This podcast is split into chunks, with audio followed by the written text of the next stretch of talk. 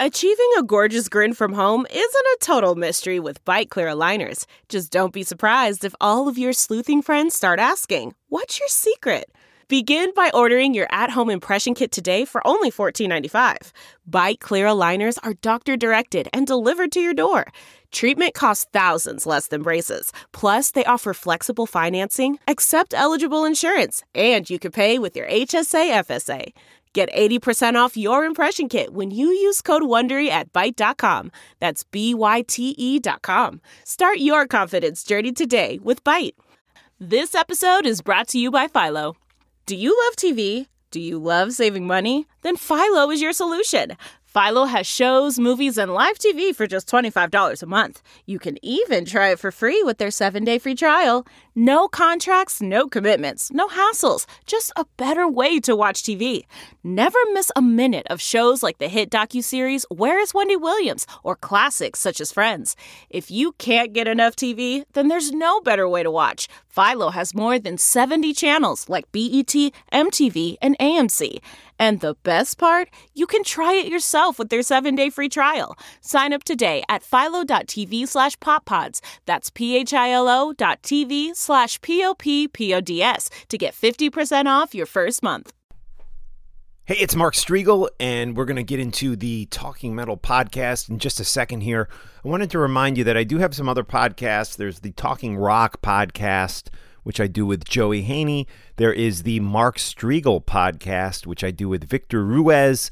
Uh, that Mark Strigl podcast is available exclusively to the people on Patreon. And yeah, so if you're interested in hearing that podcast, which is a weekly podcast, it comes out once a week you can join me on Patreon with a pledge as uh, as little as two dollars a month.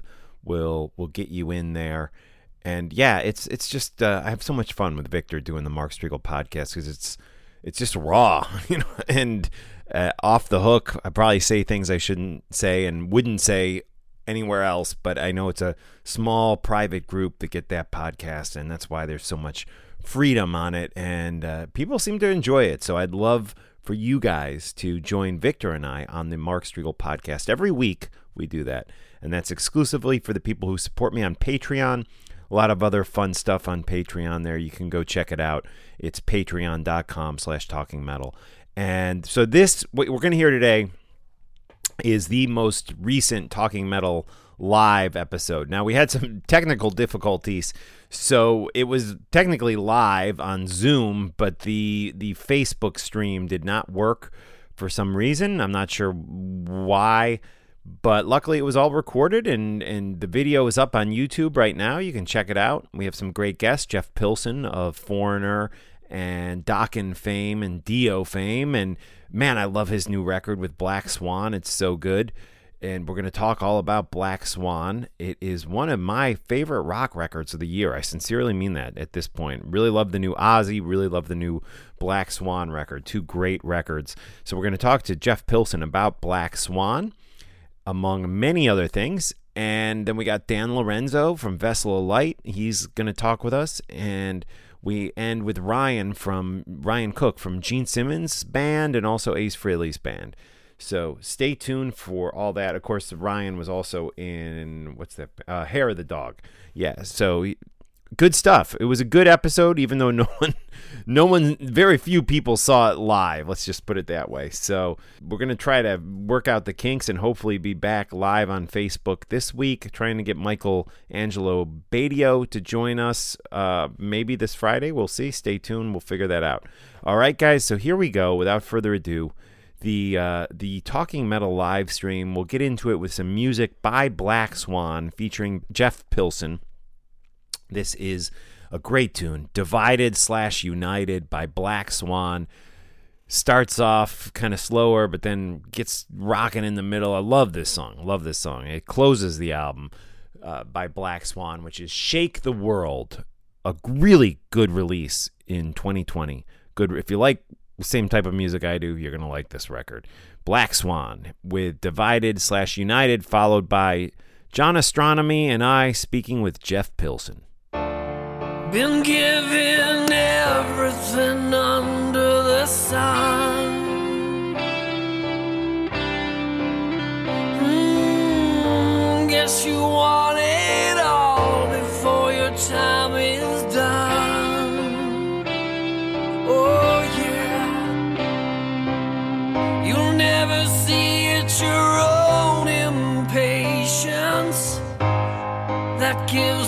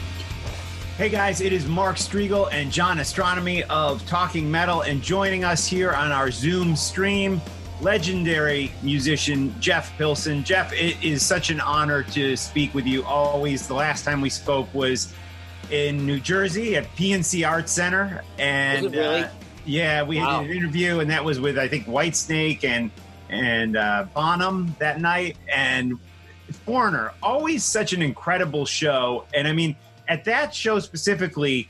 Uh, just I got emotional, you know, hearing those Wow. songs that were there's such a part of my life in in front of Hmm. probably like fifteen thousand people. It, it really, you guys do such a great job at recreating the original sound that that Foreigner gave us on those records, and uh, that, that's got to be hard to do. I mean, there's got to be a lot of uh, detail that goes into replicating that sound. Sure, sure, and th- well, I mean that's our job. I mean, um, yeah, I mean it's uh, it. The thing about Foreigner, it it is all about the nuance. You know, I mean, um, it's it sounds simple to some musicians, but it's the little things that make a difference. And I mean, that's what tripped up. Like when we auditioned a lot of drummers. Um, we auditioned some really great drummers that I know are great drummers, um, but they for some reason didn't connect with the subtleties and Right. and the little things. And it's kind of like that to some degree on all the instruments.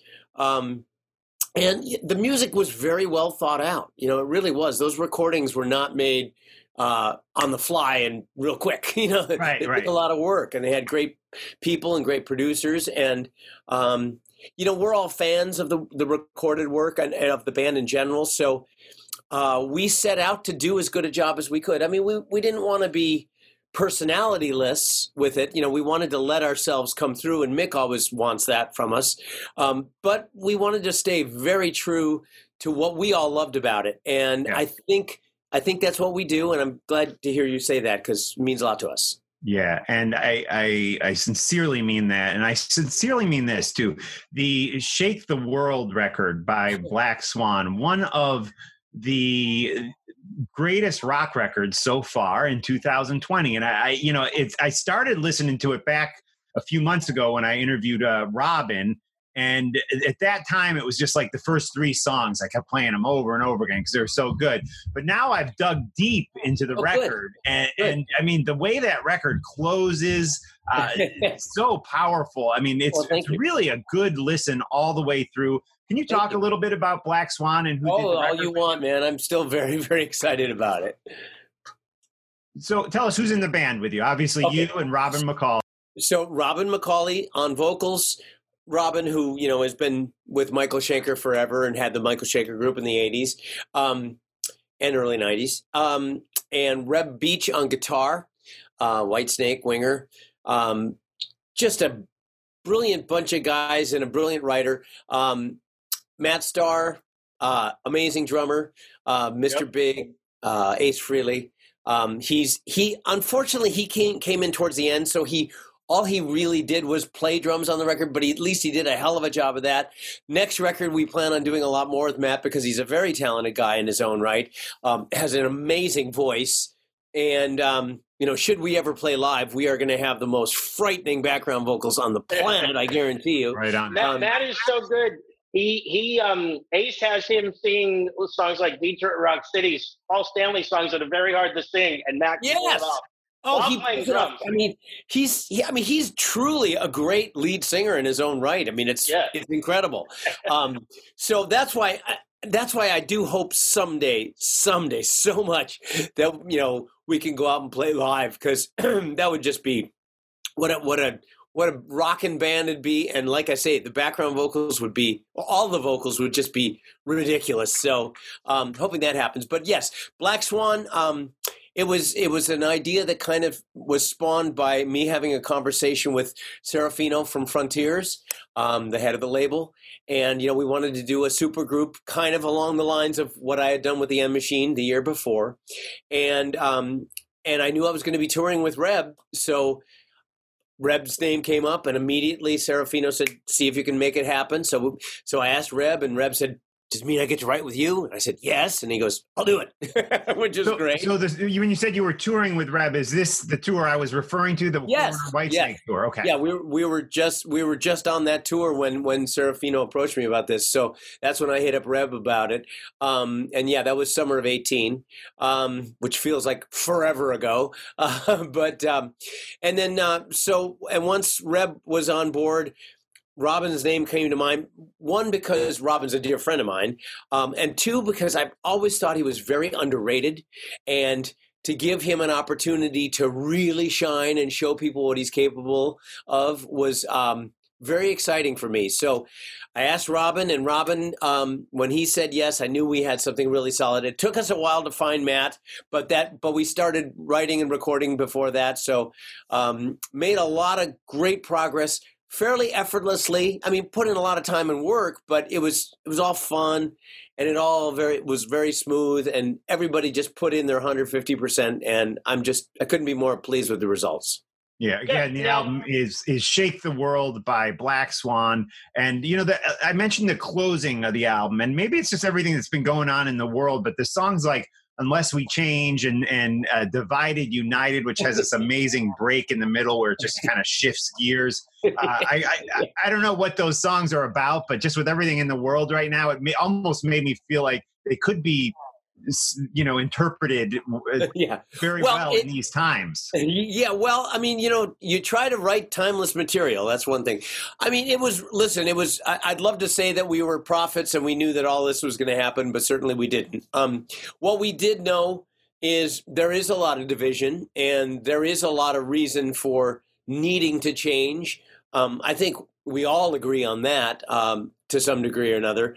And it was just written from the heart. That was the observations that we saw um, and uh, we wanted to reflect it in the music. I mean, you know, listen, I don't want to get overly political with something like Black Swan or overly overly topical, but it is nice when you feel something really strongly. It's very nice to have an outlet to write about, and and that just it all just kind of came out naturally. And uh, like I say, very excited about how it all turned out. So, Jeff, I, I wanted to ask you now, did you record everything in your studio, Pilsound? Yes, everything was recorded there. Now, I I saw something online where you were giving everybody a tour of the studio, and let me Oh, just right. tell you, I am a gear fanatic, so I, was can in heaven. yeah, I, exactly. So I'm looking at all those heads you got behind. You know, those are amazing, and and then you had so many guitars that were great, Yeah. basses from the 50s. Like I got a lot of cool guitars, but most of these are like 70s and uh, you know current. Now, one of the things that I thought was amazing was that the Mellotron Yes. not everybody even knows what a Mellotron is, but a Mellotron is a, a cool keyboard, listeners, that can do a bunch of different things, and and you you know it when you hear it. Now you got a Mellotron that Foreigner rented off of you yes.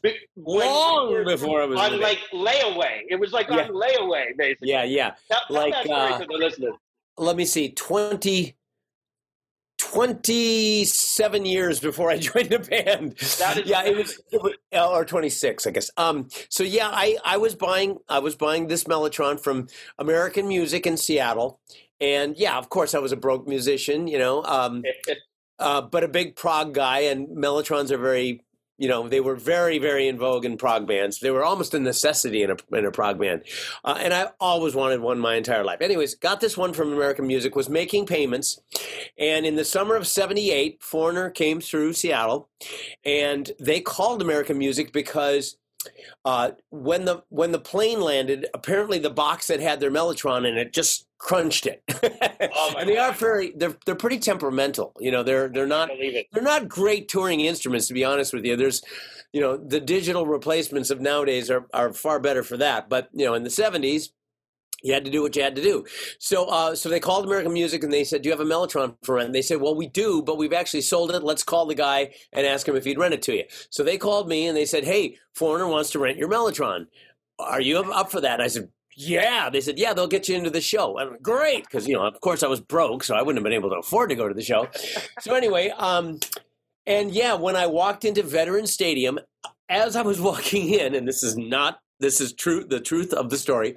Uh, they were playing the part in Cold as Ice that has the strings, which they were doing on the Mellotron. So I walked into the stadium hearing my Mellotron over this gigantic PA, and I was amazing. and it was very funny. And and that's a story that when uh, when I told Mick Jones that he just he couldn't stop laughing. He just thought that was the most. amazing. And it really is. I mean, think of how serendipitous that is. Of all the people, I mean, they apparently they'd never. They had had some problems with Mellotrons before. They had never just cold called a, a, music A store to rent. store, right? So, what are the odds that the guy that they would rent from 26 years later would be in the band? I mean, yeah. that's a pretty cool story. Amazing. And It what is. I also think is just as amazing is like you've been in the band for probably about 15 or so years now. Is that correct? 16, but who's counting? Yeah, yeah, it's amazing. Like, and but that's such a great story. And then I'm gonna let Mark. Mark has like a, a ton of like relevant questions, but I love these gear questions. Now, one other thing, I I want to uh, ask you about that amazing 12 string that Tom Petty and all these other people Sure. like used to use, and then you finally got it. Want me to go grab it? Yeah, grab it. Yeah, Right- that- right I'd here. love it. So yes, this is a 1964 Fender Electric 12. Wow. And- it's amazing. I'll I'll just put it on this for a second. Um, it is actually the same Wow. same not the exact same guitar, but the same kind of guitar that uh, Page played on Stairway to Heaven. You know, at the end. You know that stuff. Um, Wow, anyway, that is amazing. yeah, it looks and- like it's in and- such great condition. That's what. I mean, Yeah. how do you? It- It's amazing. Well, it's like Okay, I, I bought it from this rental place, and it was a rental place that I used to rent from a lot in the 90s called Andy Brauer Rental. Great studio rental place here in LA. And Andy just took great care of his gear. He he Wow. found really great gear. And I used to rent this, like I say, a lot in the 90s. And I would always say, I got to get that 12 string from you. And he'd always say, Yeah, you and Petty and Harrison and and uh, Dylan, they all they've all offered to buy it from me. You know, they've offered they throw money at me. I'm not buying. I'm not selling. And then, of course, several years later, um, he called me out of the blue and he said, "Hey, still want that 12 string?" And I was like, "Yes." So I might have paid a little more than market price for it at the time, but it was so worth it to me. But It's it, it a worth it. It's beautiful. It's a Yeah. beautiful guitar. It has so much history. Plus, it's going to have more history because you're going to use it on all the recordings that you do that needs a 12 string. and Well, I, I have been for years. I mean, uh, Yeah. yeah, I mean, I, I know on the T&N record, George played it a bunch, and uh, the Lynch Pilson record, he played it. I'm, or I'm sorry, the um, the uh, uh, End Machine record, he played it. I mean, yeah, we've we've used it a lot over the years. That's Um, great. Notice I had to think about which bands I was. Yeah, you have a lot going on. End Machine. What was- the name of that thing with, again? uh, Robert Mason, right? Was did Yes. the vocals on that? It was another great, great album that you did uh, rather recently. Um, and of course, we were talking about Black Swan, which is Robin McAuley on vocals. Now, you worked briefly with him back in MSG, right? With the McAuley Correct. Schenker group. Right? Yeah, I, I uh, in '91, James Kotak and I were the bass player and drummer for the MSG record that we did that year, um, and it was it was just one of those instant chemistry things. We just, you know, I mean, we'd spend a lot of time just Schenker and James and I just jamming, you know, and it was so much fun because Schenker's so great, you know, and um, and he was, um, you know, he's he's a wacky guy, but I love him to pieces, and he's such a great player. And once you get into the playing zone with him, it is, it's it's not wacky at all. It's it seems right, you know. So so um, it was just fabulous. And during the the making of that record, that's when I really became close friends with uh, with Robin, and um, we've maintained we've remained so ever since. I was the best man at his wedding.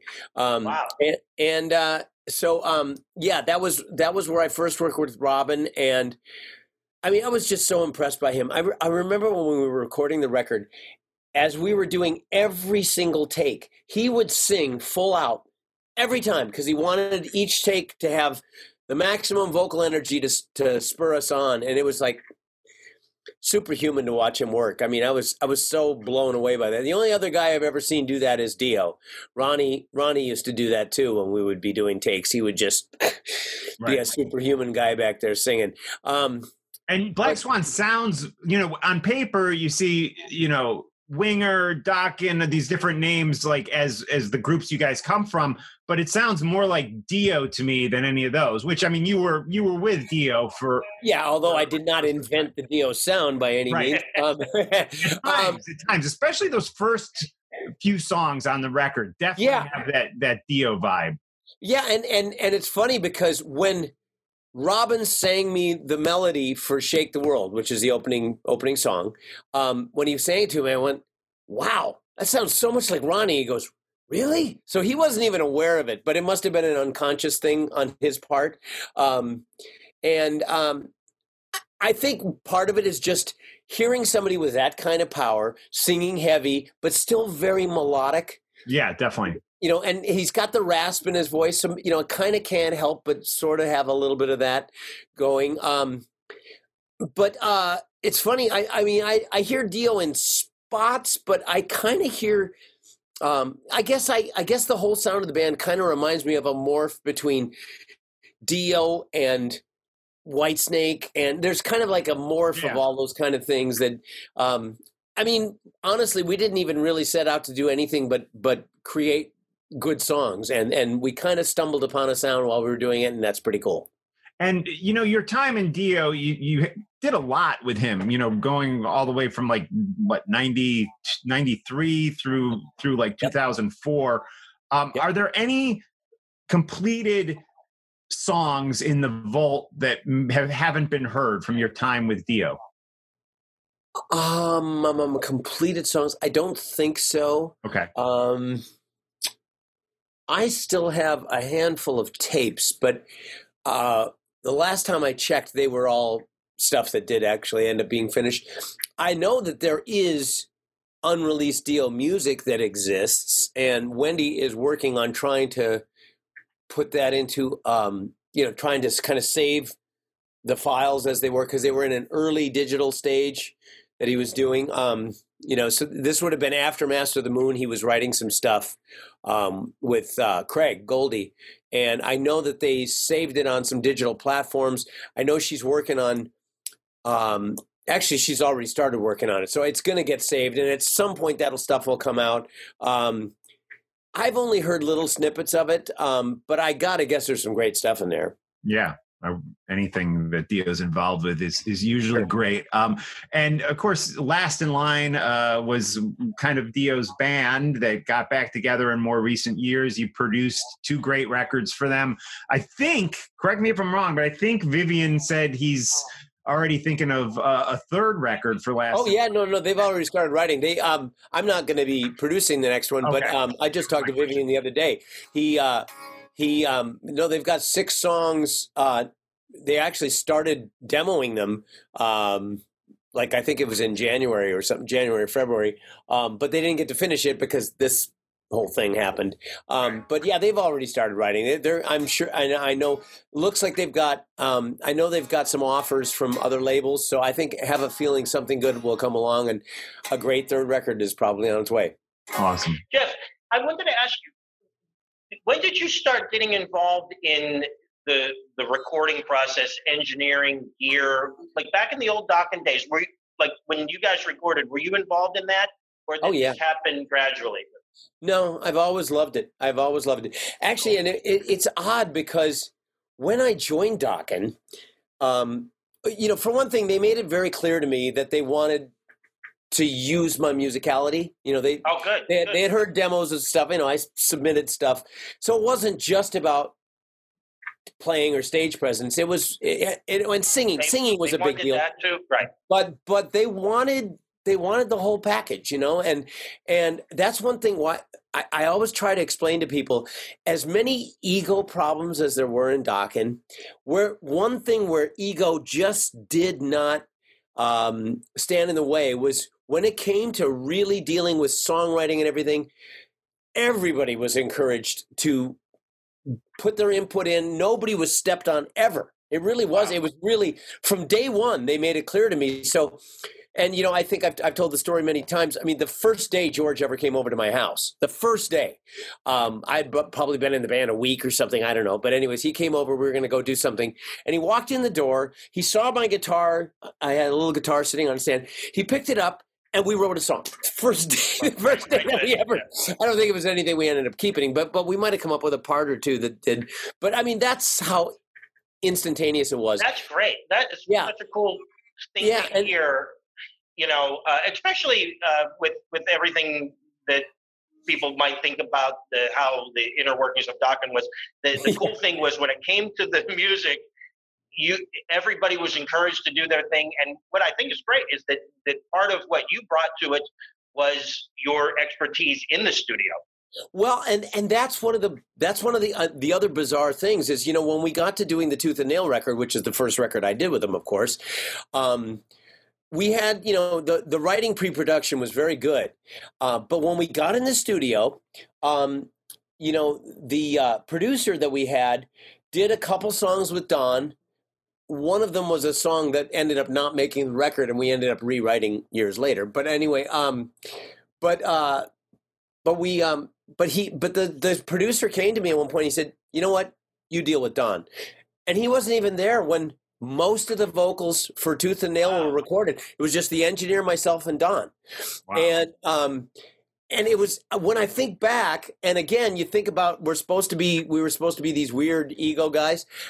They were extremely inviting to me, you know, to let me do all this stuff. I mean, well, great. Don at the time, Don was already considered, you know, a pretty cool producer around town.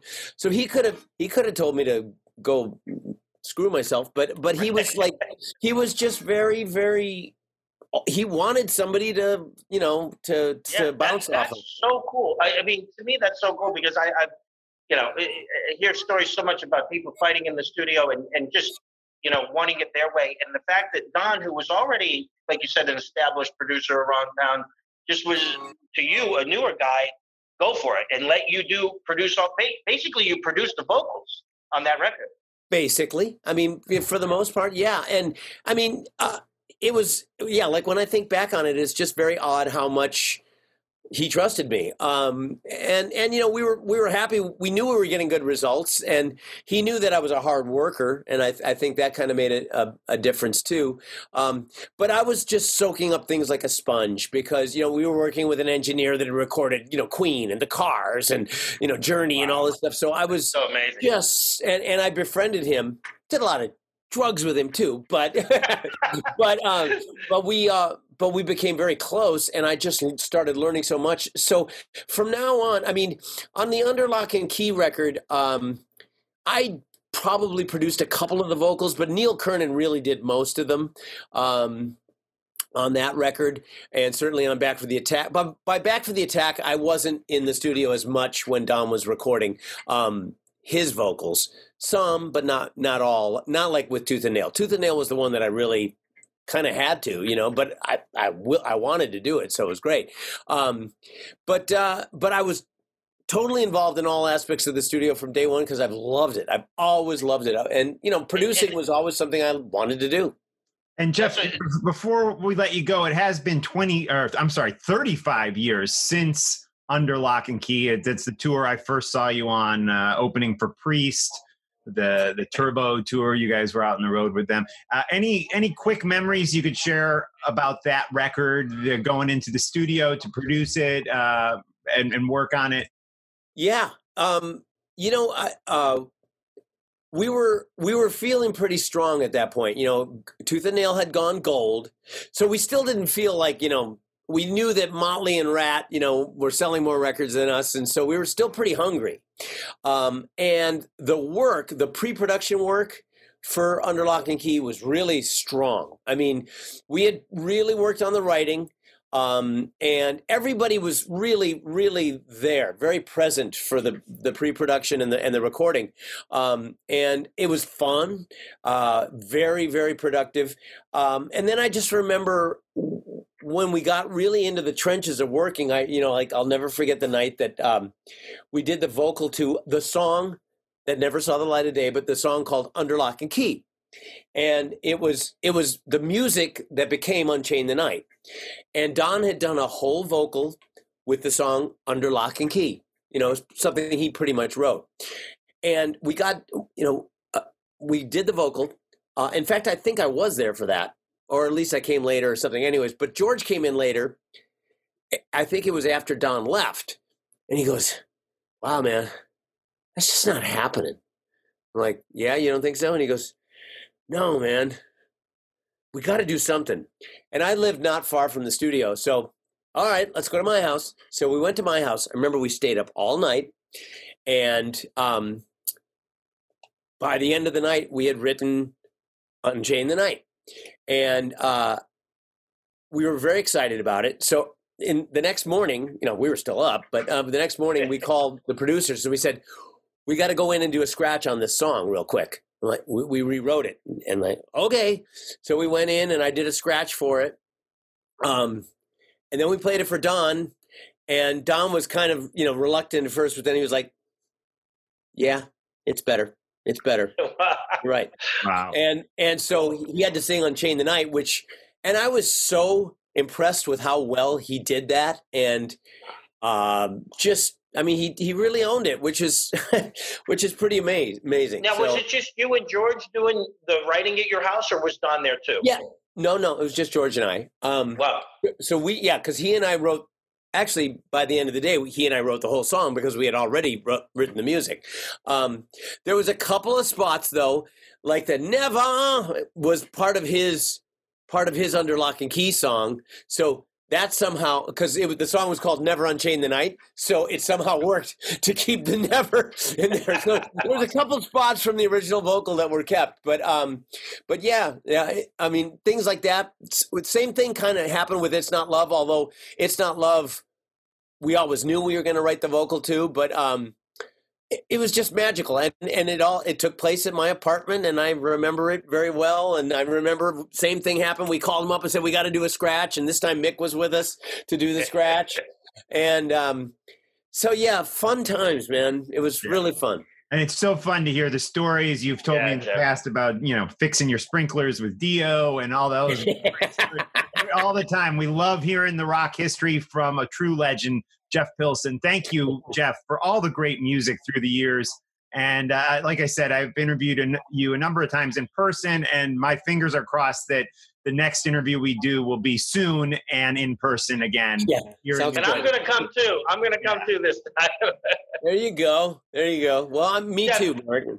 Thank you guys. Uh, always, always appreciate being here. And yeah, let's hope, let's hope the the world of concerts starts up again soon. back up. Yeah, And- absolutely. Jeff, thank Stay you so safe, much for Jeff. doing this. Thank you. We really Well, appreciate my it. Uh, pleasure. sorry about the technical issues, and uh, All right. we hope to see you soon. Thank you guys. Talk to you soon. Stay healthy. Thanks, Jeff. Yeah, you too, Jeff. Thank you. Take care, Bye bye. All right, ladies and gentlemen, Jeff Pilson of Dio, Dokken, Foreigner, Black Swan. That Black Swan record really is good, John. Um, Yeah. So we are right now waiting for. I'm getting dozens of texts here from people saying we're not live. What's going on? I know, I know. We'll just have Um, to. Uh, Maybe I I'll guess- try it again. I'll try it again. Yeah, I guess uh, maybe as as if you want to. Oh, there's Dan. I can start things off with I think Dan. we got Dan. Hey, Dan. Dan's Yes. Yes. How are you, Dan? Good. How are you? Good. We sorry we Great we uh, Dan. got started a little late today uh, due to some technical issues. So uh, we we That's had We're not live. uh, five minutes. I s- Oh my God, Dan, that is amazing. Dan, I love it. Mark, you couldn't see it? No, I, I did see it. It was awesome. I- Yeah, Okay. Yeah, great. yeah. The talking metal shirt. You guys can hear me okay? I just got a weird Yeah. note saying my my mic my mic stopped. But uh, Dan, I love that uh, video that you sent me of you guys doing or Vessel of Light doing the Black Sabbath cover. That is Yeah. amazing. That's thank you, John. That's our new video, Wasp. You know, we just put it out for fun, being as uh, everything is pretty much shut down. We we released that after we released our third album, Thy Serpent Rise, which came back out in April. And we were actually doing shows when this whole lockdown happened. We were doing like a little right up to the right up to the cusp of the Unbelievable, of the yeah. You guys were out there gigging in, in New Jersey. Yeah. Yeah. And New York. And people were, you know, I wasn't can you hear me right now? Yeah. Yeah. Okay. You know, I was shaking hands like this on the first night. It was uh, we played uh, the Brighton Bar down the shore, and people were still like going to shake my hands and hug and kiss. I'm like, no, man, not now. And then, and then people like the, the next night, people started talking like, oh, some people aren't going to come because of the coronavirus. I'm like, oh, great. And then the next night, it's like more people saying they're afraid. Oh yeah, like you, like you, Mark, right? yeah, that was me. Yeah. yeah. So yeah, so at least we got in a couple shows right before the whole shutdown. You know. Yeah, yeah, and and you told me some amazing news. Like you said, I mean, your third album just it recently came out, but because of this, yeah, there we go, the Serpent Nice. Rise. Um, because of this, thy Serpent Rise. Sorry. Um, there is new material in the works, right? Can you tell us about what's going on with new Vessel Sure. Light material? So the first time I ever did this was Woodshed. Then I did it for Thy Serpent Rise, and now I did it for the first album. And I mean for the, the fourth album. And what that is is record all my guitars first to a click track. I had never done that before until Woodshed. You know, being as Nathan lives in Cleveland, you know, we don't jam, we don't rehearse. But now, even though Jimmy Shulman and Ron Lipnicki are in the band, so the way I do it is um, I recorded 17 songs for the next record, you know, to a click, just me and my guitars in a click. Wow. And now Ron's come in and recorded drums too. I think Ron did 15 of the new songs.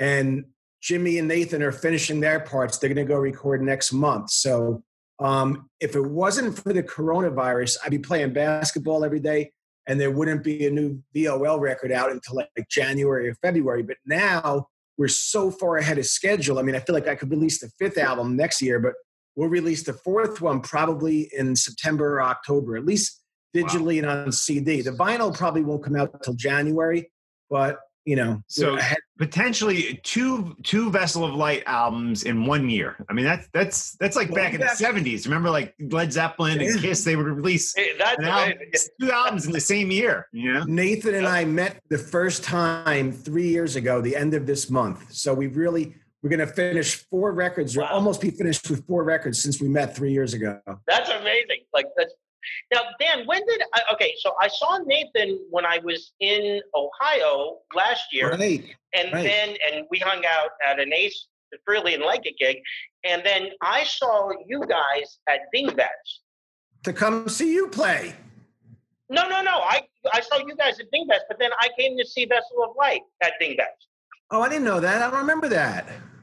Yeah, Are you sure? I'm positive. All right. All right. I brought, I brought the drummer from Like It, Mike Lincoln, and I got Finn, and we, we totally saw Vessel of Light. That was at Dingbatz, right? We did play Dingbatz twice. Yeah. Like a three, you were doing like a three show thing. You had one in Yeah. uh, Jersey, one in Connecticut, and maybe one other gig somewhere. Yeah, we played the New England Doom Fest, the New England Stoner and Doom Festival. John, your vo- your voice is dropping out a little bit. Mark, you hear him all right? And you hear me? Yeah, yeah. His he's he's he's fading a little bit. Yeah, John. Just make sure you you, you okay, not sure what's the story on that, but uh, yeah. Um, yeah, it's just really really faint. I'm not exactly sure what happened, John, but yeah, uh, we have a lot of technical issues. Sorry, guys. Yeah. Uh, so, Dan, the, the the direction of the newer material similar to what we've heard in the past, or you, Yeah, pretty much. I mean, you always want to be diverse. I'm definitely doing some things. Like I wrote a song uh, a few weeks ago that didn't have an augmented fourth in it, which was really like pretty uh, amazing for me. right? I wrote a few songs on this next next record that aren't even really tuned down far, like the E string is a D, which for me is not that far tuned down. And um, there's some songs that are definitely a little bit like that approach the five minute mark, where almost everything we've done to, together so far as Vessel of Light is three and a half minutes, three minutes, four minutes tops. There's a couple songs on the next record that are you know at the five minute mark, but it's really heavy, really angry you know, I mean, I don't think anybody's gonna be shocked, but there's a few things like I wrote this um, riff and I said, you know, I was trying to map it out to the um, to the click track, and Ron Lipnicki told me, oh, it's six four timing. I'm like, oh, all right. I didn't even know I wrote in six four timing, so it's Wow. it's really exciting. It's it's great. I love it. I'm so happy with the band. You know. And do you envision then more gigs in in when things clear up in 2021? Like, what, what are you thinking? Yeah, we were supposed to play five shows this month. We were supposed to play the uh, Maryland Doom Fest. We were going to do a little run down in uh, Delaware uh, with Blackwater Rising, Brooklyn, and uh, Jersey again. But uh, the Maryland Doom Fest, uh, was for June 19th. So obviously that's not happening. And that was postponed to like the night before Halloween. And I'm starting to worry that even that's not going to happen now. So whenever we're allowed to play again, we'll start playing again, you know? John? Go ahead, Mark. Yeah. Uh, I don't know. I, I guess we can't. I don't know what's happening to your mic, John. You're you're fading. Not working at all? I mean, it's just very very quiet. But um, yeah. So when you look back on some of the, your entire career, are are you more excited? It seems like like you're really really excited by the Vessel of Light stuff, and I mean, Yeah. you've had some amazing stuff that you've done in the past, like The Cursed with Bobby Blitz and you know, uh, I was a massive fan of, of nonfiction and, of course, the Hades. But is there is there an excitement, a fire in you with Vessel of Light that you maybe didn't have with some of your other projects, or is that Yeah. a little? I mean, I feel like I found the perfect writing partner with Nathan, but also I guess I never expected to do this. I mean, when I discovered Ancient Wisdom, I guess it was about three and a half years ago.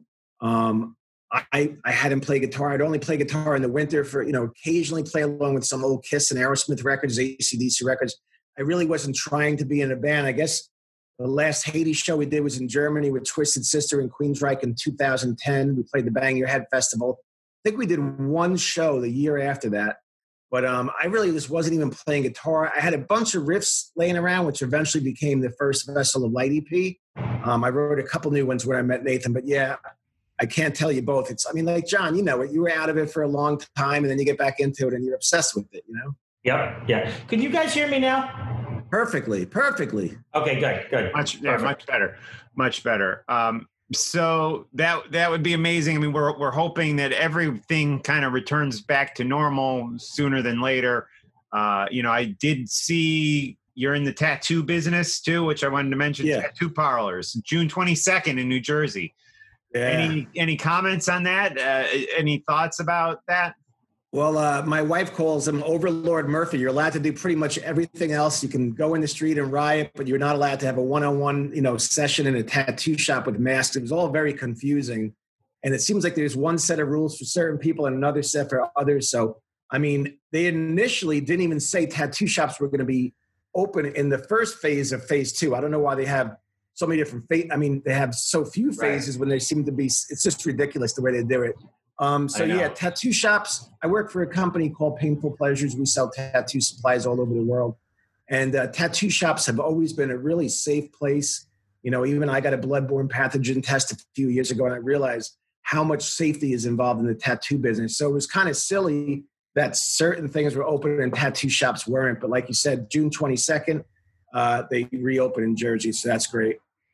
Now, Dan, I wanted to ask you since we all live in Jersey and I've been to your place, are you going out and doing your normal business? I mean, not work, but like going to the store, You're wearing masks or gloves or what? Or, Um, you know, what, what are you doing? Because I'm, I'm at the point, I'll tell you what I'm doing. I wear the mask, but I'm, I'm not concerned that I'm going to get coronavirus anymore. Whereas at one point, I was heavily concerned and I had gloves and masks and everything. Now I don't even Yeah. care.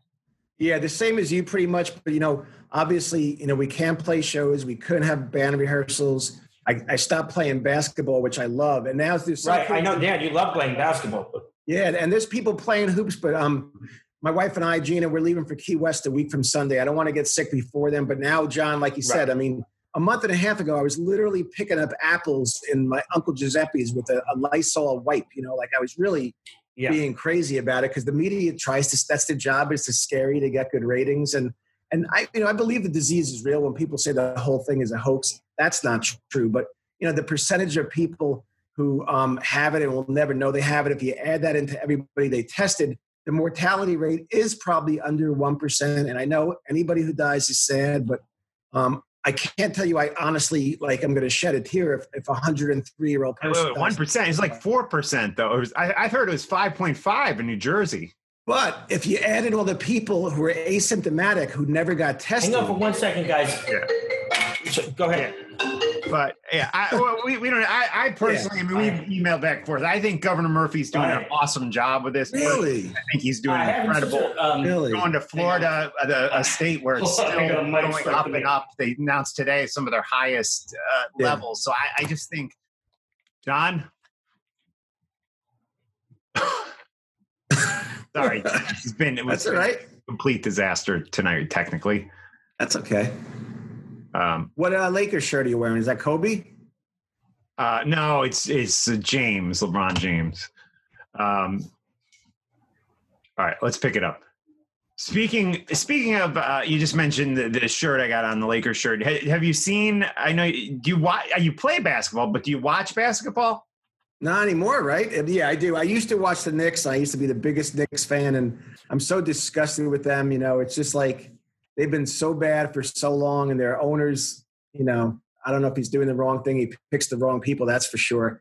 Um, you're wearing a Lakers shirt. I really didn't like when Phil Jackson came here because I'm a big Jeff Van Gundy guy, but I haven't been watching a lot of the Knicks even before the coronavirus. Well, the the documentary on you on ESPN, The Last Dance, you should check that out. It's it, we we I- we watched it. It was just so whether it. you like the Bulls or not. Oh yeah, the- an amazing, amazingly well done uh, documentary.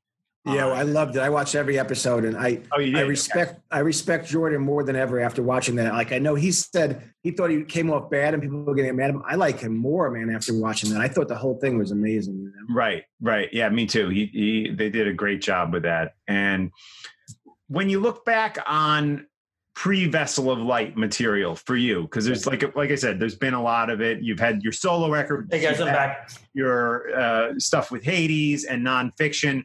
Which releases, which albums specifically rise to the top as some of your favorites?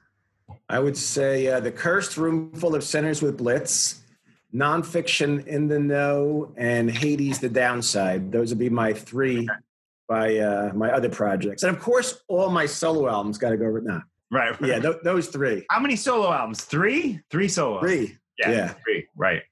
Cassius. You, you know what? Yeah, Cassius King. Right. Go ahead, Mark. I was just going to say, Dan, I think of, you, you probably wouldn't think of this, this is just a personal thing between us, but because of the Cassius King album, I think of you all the time because for some reason that phrase, Cassius King, and then the way you spelled it on the record, comes into my mind. So I'll be walking in the New York City subway and I'll be thinking Cassius King, Dan Lorenzo. So, like, you might not know this, but there's somebody thinking about your album and you all the time. Thank you, Johnny. I mean, you wouldn't know. You don't respond to my text when I released. Oh, Uh, I'm sorry. Nice, sir. no, no, I'm, No, I'm good now. Don't I respond now? I respond Oh, now. all now? now that you're locked Back in the indoors day, for I was a 24 little hours caught up with the with too much of an overload. I hear you. But Hey, you got I me backstage for Ace. Frehley. That I won't forget that. So don't worry. Okay. And of course, I tell you, it wasn't a record, but the damn screaming metal video I told you I watched the other night. Those two shows were fun as hell. We all did together. we did great. I I would be willing. I mean, I not. I mean. God, I'd be willing to beg you to do another show with us. I mean, like, uh, I, I I loved playing those gigs. So You you, know, put a band right together, me hand- will play. On my right hand, I can't pick down fast anymore. I, I was doing push ups for about a year and a half, two years straight, and my right wrist still prevents me from playing a lot of more up tempo songs. Thank God I, I play in a Doom band now, you know? well, we- we can it was- work it out. So we'll, we'll work at the. I'll, I'll pick the the faster parts. You pick. You can pick like Okay. slower. All right. Well, But Dan, no, thank Dan, you so those much for checking gigs. in with us. Where's the best place people can get on uh, in touch with you online? Oh, just my website, danlorenzo.net. If you want to buy the Vessel of Light CD, Thy Serpent Rise, you can buy it from my website, Amazon, iTunes, Amazon Music, CD, baby. You know, it's pretty much everywhere. So I'm hoping people check out Vessel of Light, Thy Serpent Rise. I know you guys have been big supporters, and I greatly appreciate Yes, yes. And and for the podcast version of this, we can play a song right now. So, what song would you like to play for the uh, Uh, why don't you play uh, podcast version? Rush of Blood? Would be You got it. nice. Rush of Blood by Vessel of Light here on Talking Metal. Dan Lorenzo, you're welcome anytime. Please come back soon. Love Thank the you, guys. shirt, love the music, and thanks for consistently, you know, Thank giving you, us Dan. so much good music through the years. Yeah. Thanks, guys. Great talking to you. All right. Be safe. Tell Safe Gina we said hello. I will. Thanks, Johnny. See you, Mark. Bye bye.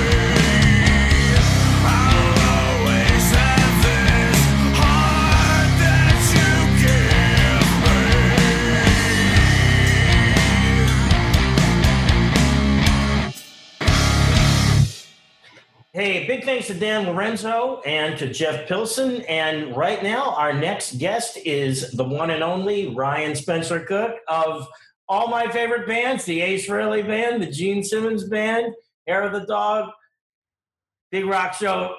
How you doing, Ryan? I'm so happy to be here. I can't stand it. How are you guys? We're good, Ryan. We're so doing nice great. to meet you. I've seen you play live with Ace a number of times, and it's uh, it's nice to finally talk with you. Let's uh, let's start off with with you two guys. Where did you first meet? Do you remember? Let's see. It would have been. Uh, I'm gonna say it probably was on a Kiss cruise or Kiss convention, right, John? You know what? So I would have normally guessed that, but it was Jeremy, I think, or Phil who said that we met first in in uh, St. Paul, Minnesota, at the Matter event. Remember that? Now that was a charity event that That's you right. guys did. You played in the stadium with Gene Simmons. You guys, it was uh, Gene Simmons band, Cheap Trick, Don Felder of the Eagles, which you were the backup band for, Flip, a bunch of great bands, That's right. uh, and then Ace joined you guys, and so that's when I, I first met you, according to uh, those other dudes. But real quick, before we do that, I just got to tell you, I see Kiss in 1974 in the background there on your TV. You see that? yeah, you do. You That's do. great. So anyway, we It's met at actually the Matter event. We met at that Matter event. We had a great time. Uh, tell everybody about that, and then Ryan, I want to get into a lot of stuff that I heard from the other guys about how you put all of this together. But let's. Why don't you share your memories on the Matter event? Okay, first of all, on the uh, the Matter event was so great. It was a lot of fun. Um, we've been playing with Gene for a long time at that point. Well, not a real long time, but the cool thing was though was being asked to do for, to play for this event. Um, Gene told us he said, "You know, guys, uh, there's a really good chance that Ace Frehley is going to come join us tonight." And Philip, and Jeremy, and I were so thrilled about this and loved the idea and it was so awesome. And little did we know or remember, we had to remember it was basically that was the first time in 13 years that Gene and Ace would share the stage together. As and as Kiss fans, it was amazing. You were there, PJ was there, and it was such a great night, and we had such a good time, and everybody just kind of got together to try to make such a good night happen, which was awesome. And the cool thing was, though, as Kiss fans, like all of us are, everybody wondered how it would be for have those guys to, to have those two guys together. And you representing Ace as you did, and PJ was there as well. Um, it was just so nice to know that those guys picked up exactly where they left off a long time ago, just being in the same band together, which I loved so much and to be able to do uh, songs with Gene and Ace together was just, I mean, come on. I was high fiving my my eight year old self the whole entire yeah, night. yeah. No, that was an amazing experience for e- even me, just being on the side of the stage when when those guys were together on stage. And and you guys are so good. Uh, and everybody knows this, but just in case anybody who's watching this is, is not aware, um, you know, the you, Jeremy, and Phil are an amazing combination. And uh, Thank you. you know, you, A- these guys came in. Ace came in, no rehearsals, no anything, and and you guys just knocked it out of the park. Right. And it really was a baseball Thank park, you. and uh, it was just a great gig. And and It what that was. brings me You know what? You know how great was it? How great was it that we were in a baseball park that night with Cheap Yeah. Trick? Thank Right. you. It was great. Yeah. It was amazing. It was a dream come true for all of us who, when we were kids in the 70s, that would have been our dream gig to go to, Kiss and Cheap Trick. Absolutely. So And Brian- then the what people really don't even know is that the very next night, you guys did it again in a private place, which was really in an airplane hangar. And and you know, you guys were playing with Don Felder of the Eagles. I mean, like amazing people. Um, it, just to see everybody there together at the time. I mean, it was a great time for music. It was a great time for the Matter charity. Everybody should look that up. It's called Matter, M A T T E R, and uh we just had a great two or three days together and it was cool. So I'm going to turn it over to Mark, and then uh, I'm going to come back and ask you another question. Okay, great. I want to I want to ask you about your history and and who some of your influences besides Kiss Sure. growing up. But before we get there, what is you play in Ace's band, you play in Gene's band. What would you say are some of the major differences between you playing in those bands, and what are some of the major similarities? Sure. I'll start with the differences. Um, I'll tell you this immediately. I love both of those guys so much because of the of the uh, opportunity that, that, that we've had. Um, Gene, I'll start with him. We could do anything we wanted on any given night. Meaning, if it was Chuck Berry, if it was uh, Dynasty, if it was Unmasked, if it was whatever, we would go, "Hey, Gene, will you try this?" And he would go, he never told us no. And he would always say, I would like to, well, what? I'll, I'll try it. I'd like to, okay. He never told us no. I love that. Difference with That is Ace. amazing. Oh, God, are you kidding me? Difference with Ace was we were very Seabiscuit. Okay? Right. Meaning that Right? Ace had something cut and dried that we would start, we would learn, we'd figure it out. Every once in a while, we would change a song, but Ace was very much a creature of habit. As to where Gene was not and would do something different every night. I loved it both ways because, number one, I'm going to tell you guys something that you both understand. Uh, my friends and I got to play with half of the original Kiss lineup Amazing. Right, Amazing. right. uh, I'm going to tell you that we're not more important than anybody. We never have been. We never thought that. But I will tell you, I know a million people that I don't even, I'm aware of a million people in the world that would love to play with half of Kiss. Correct. And I love that so much. And I'm so grateful for all that every day, all the time. I love it.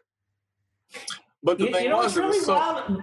What's really interesting about that, and, and coming from a person who's who's been with you guys on the road, one would think that it, you know, maybe for the casual fan, you might think it would be the opposite. You might think that Gene, is the straightforward guy. He wants everything a certain way, and that Ace is sort of like the maybe you know, guy who's having a lot of fun on the road.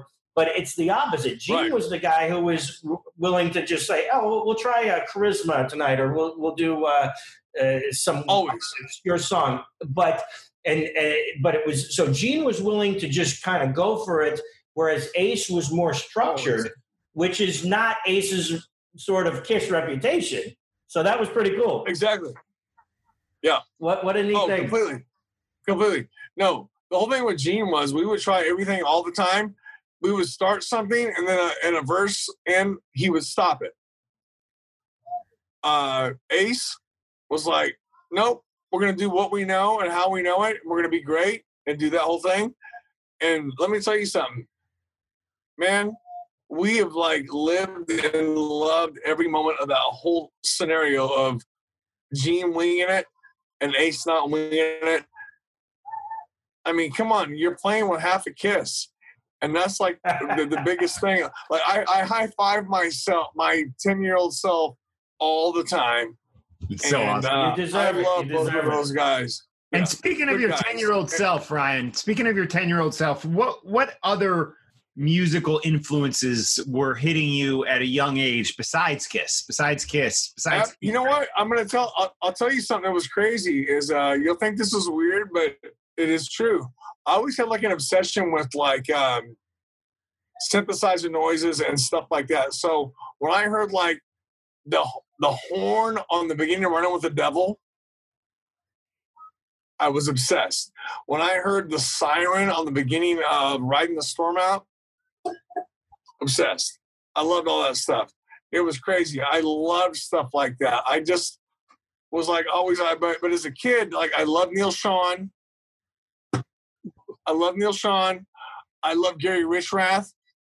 right? Uh, fast forward, you know, man, I can remember like buying Skid Row record the day that Slave of the Grind came out, and it was debuted as number one on the Billboard charts. So I was living in Florida. Is I was 20 years old, you know, it was just like, man, my my musical spectrum goes so far and swings back and forth so wide. You know, uh, You- you- I mean, Ryan, Craig you- Ross from Lenny Kravitz's band. Craig Ross from Lenny Kravitz's band is like one of the baddest motherfuckers on the planet. You Yeah, know, I love, I love, yeah. I love, I love when a city influences a player like a like a New York guy or whatever. So, man, I'm all over the place. You know what? I- I, love Marty Robbins and country music. I love the whole thing.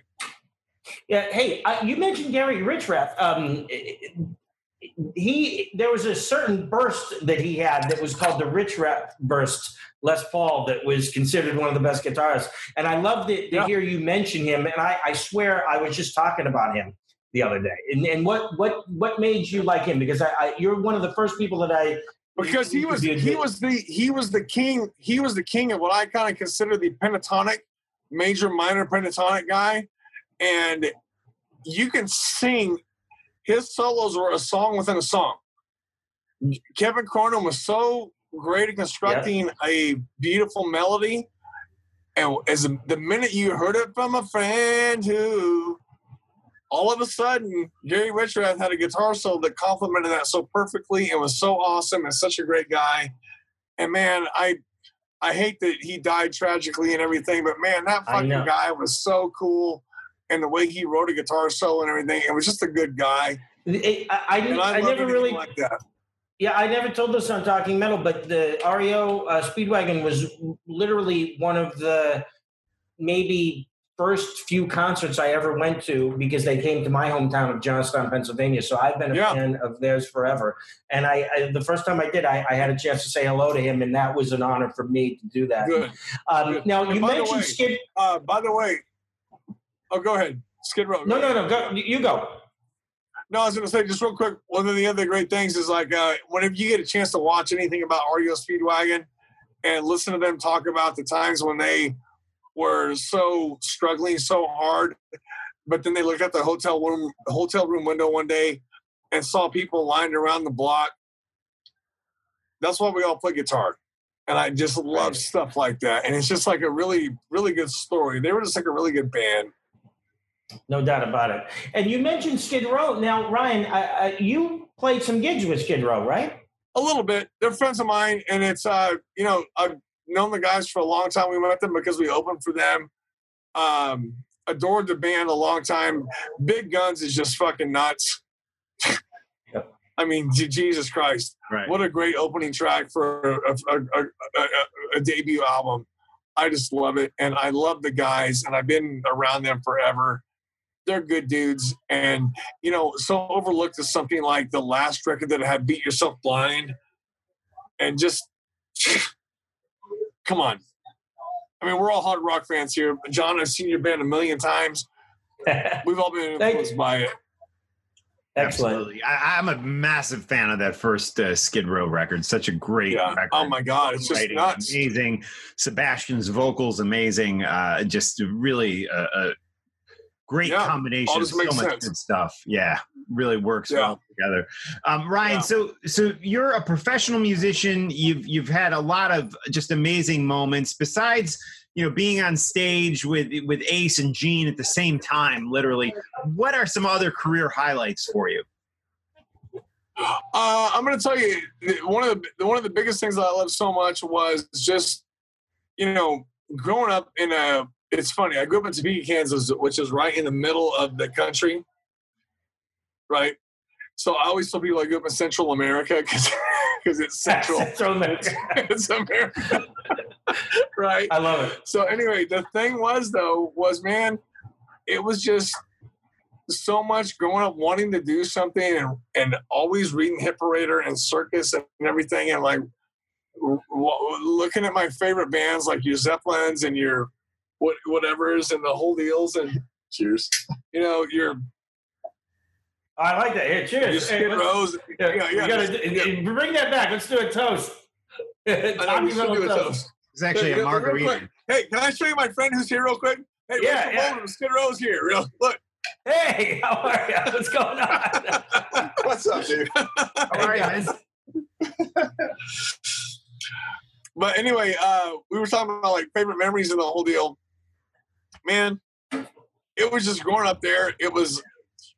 I was always in trouble, and I always was in trouble because of the sense because nobody liked what I was doing, and everybody that said they supported me, I understood that they had to say that, but I knew what people said behind my back. I knew what people said in front of me. I knew who was true and I knew who wasn't, and man, the whole thing was like I was just always on point to be a guy in a band, and I always wanted to be a guy in a band. And leaving where I grew up and moving to another city and the whole deal, it let me, it let me just be reinvent myself. And I think that you guys have done that too.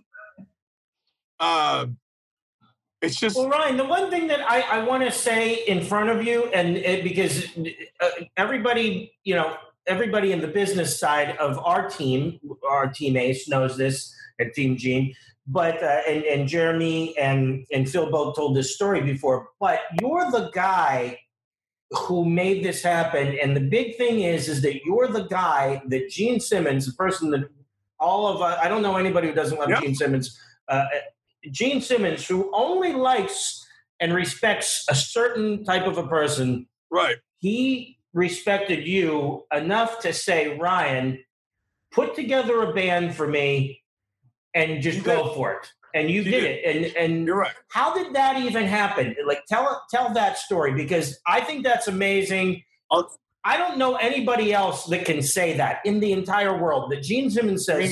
I want a Me neither. band and I'm going to trust one guy, Ryan Spencer Cook, to put that band Yep. together. Yep. And I thank Tell you for story. recognizing that.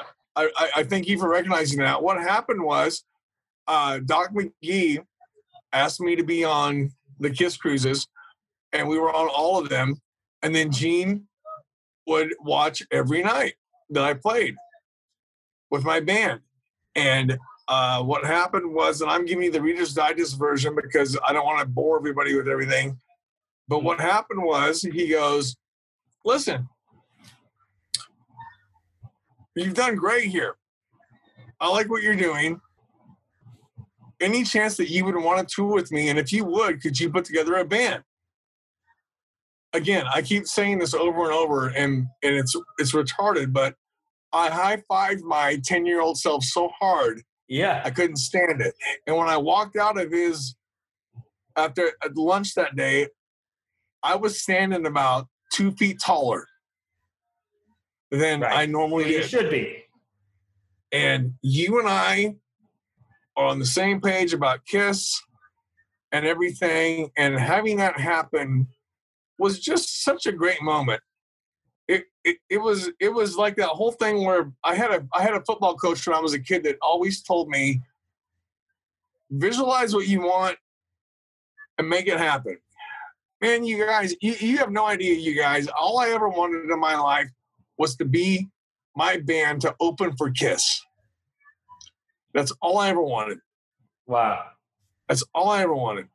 And it didn't happen.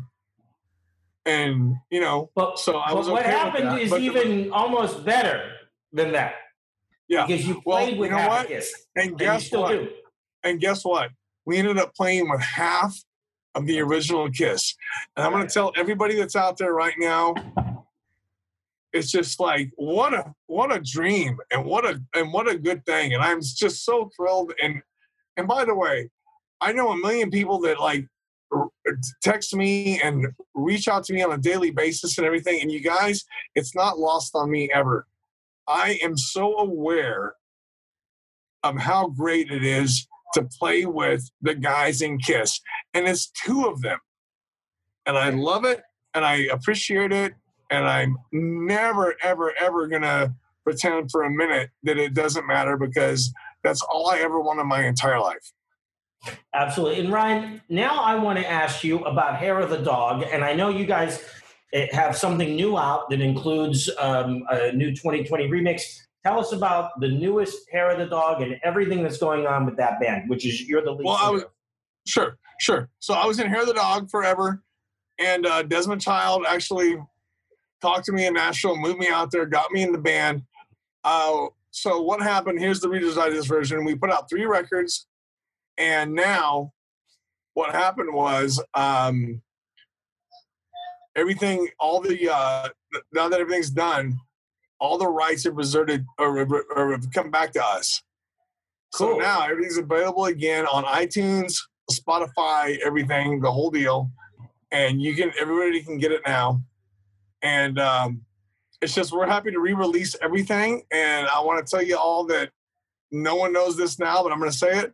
It's going to be available on a double gatefold uh, vinyl version. That is Um, amazing. That in is, we love that. We, we So both we're- we're love thrilled- that. Like, We're thrilled about that, so it's great. But no, man, Hair of the Dog was, you know, ten years of my life, and uh, we're thrilled that it's coming out again, and can't wait for everybody to hear it. It's great. We love it. It I can't wait today. to get the gate full. I can't wait to open the pull the plastic oh, you're out and it. open that up and look at it. That's that's what we loved, and I know you loved about look about going to the record store and buying a physical record back when we were, Absolutely. you know, younger. Absolutely. I love it. Yeah, it's great. And, and Ryan, where's the best place people can get in touch with you online? Is there a, a website, social media page, or You know what? Uh, I'm going to tell you right now. Uh, on Instagram, it's Ryan Cook one nine six nine, and on Facebook, it's Ryan Spencer Cook.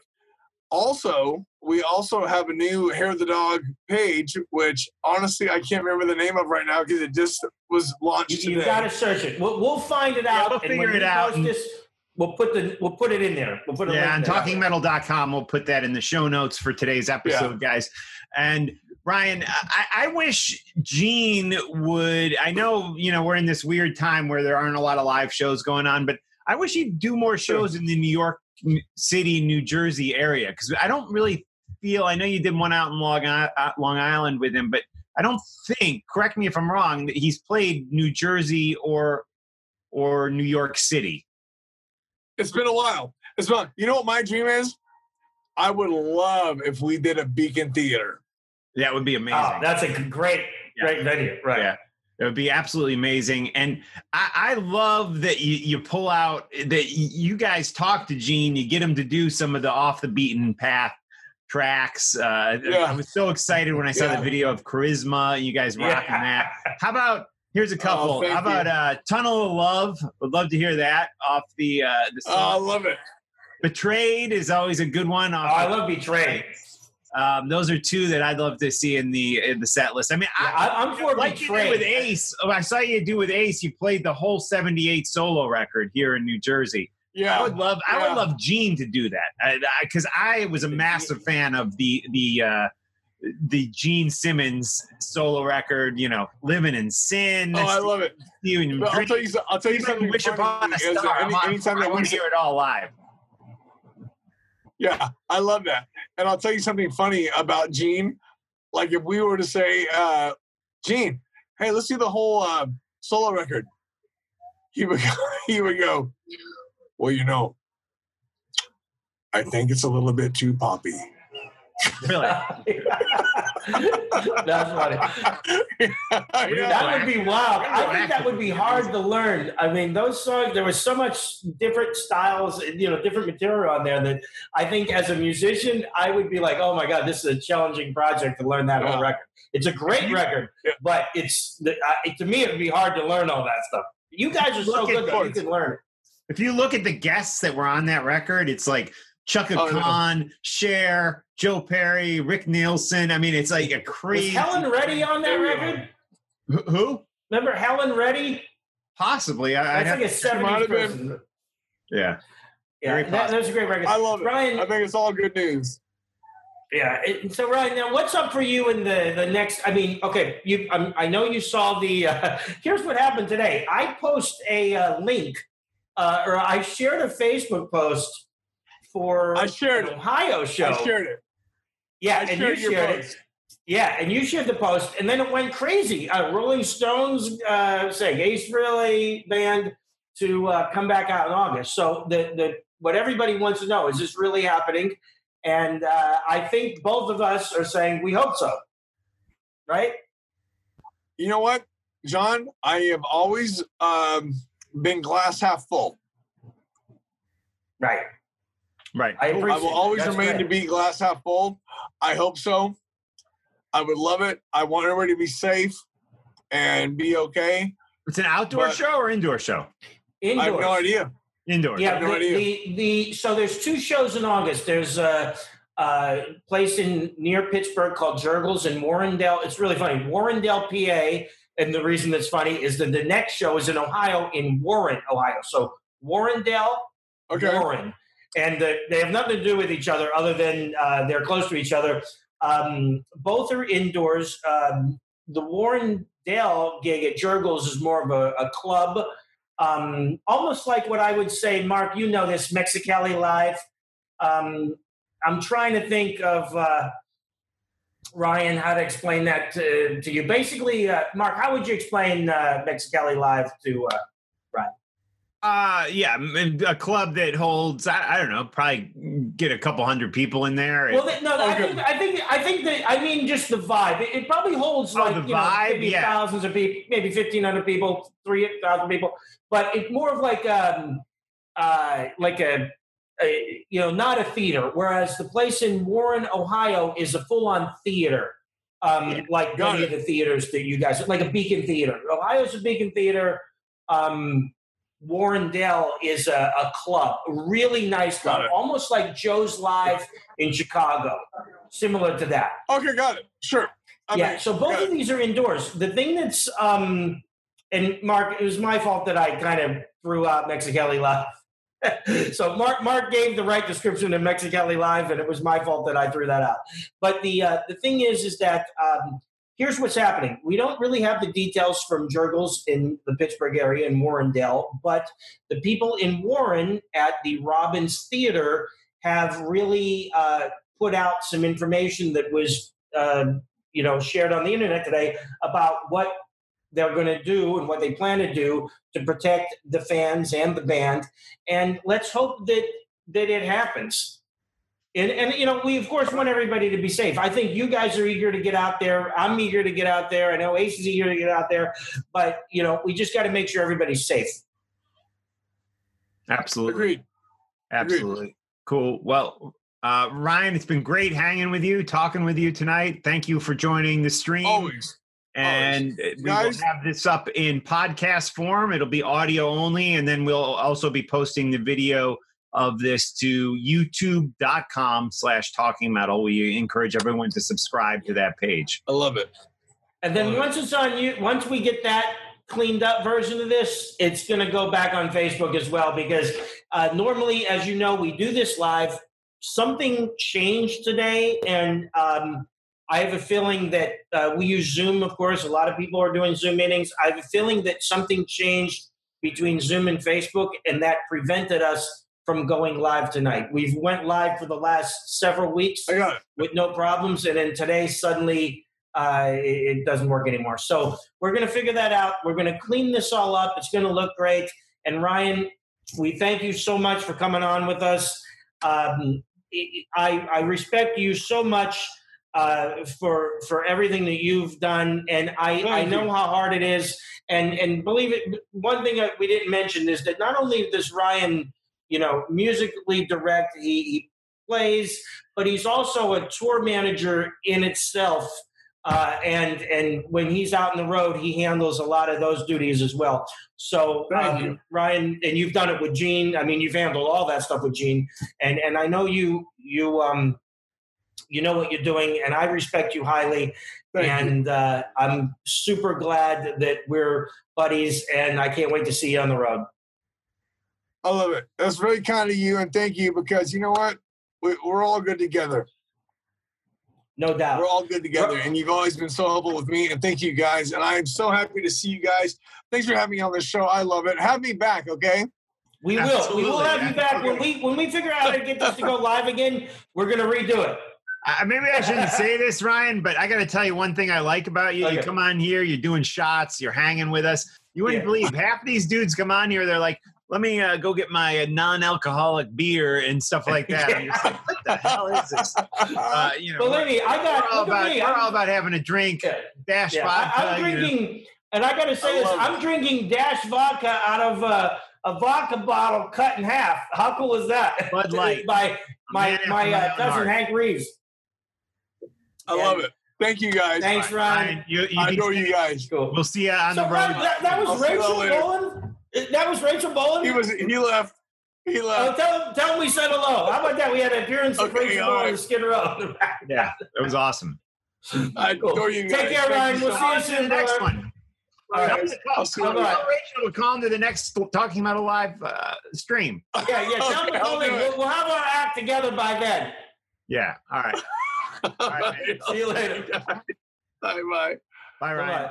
So, John, Bye, you know who else I want to get on the stream? Uh, Ann Boleyn, right? Uh, Simon Wright's uh, girlfriend from Hellion. Yeah, yeah. we should so definitely I- get her I- on. We should get Rachel Bolan. We should get uh, Anne and Bolin, Bolin. Yeah, Bo- Bolin. Bo- Bo- I think it's Ann Boleyn. What, is that what it was? Yeah, I think so. Yeah, we should get her. Um, yeah, it's it, it does suck. I, I, I'm I'm literally getting dozens of people saying, "Where's the stream?" Because I Yeah, I know, I know. I wish we could just put this out, but if there's that phone call in there that's no good, maybe I can quickly try to edit it and just put out a stream once it's done. But I'm not even sure, uh, and we'll edit this out. I'm not even sure actually how to do it. So here's what happens when we stop this, which we should probably stop.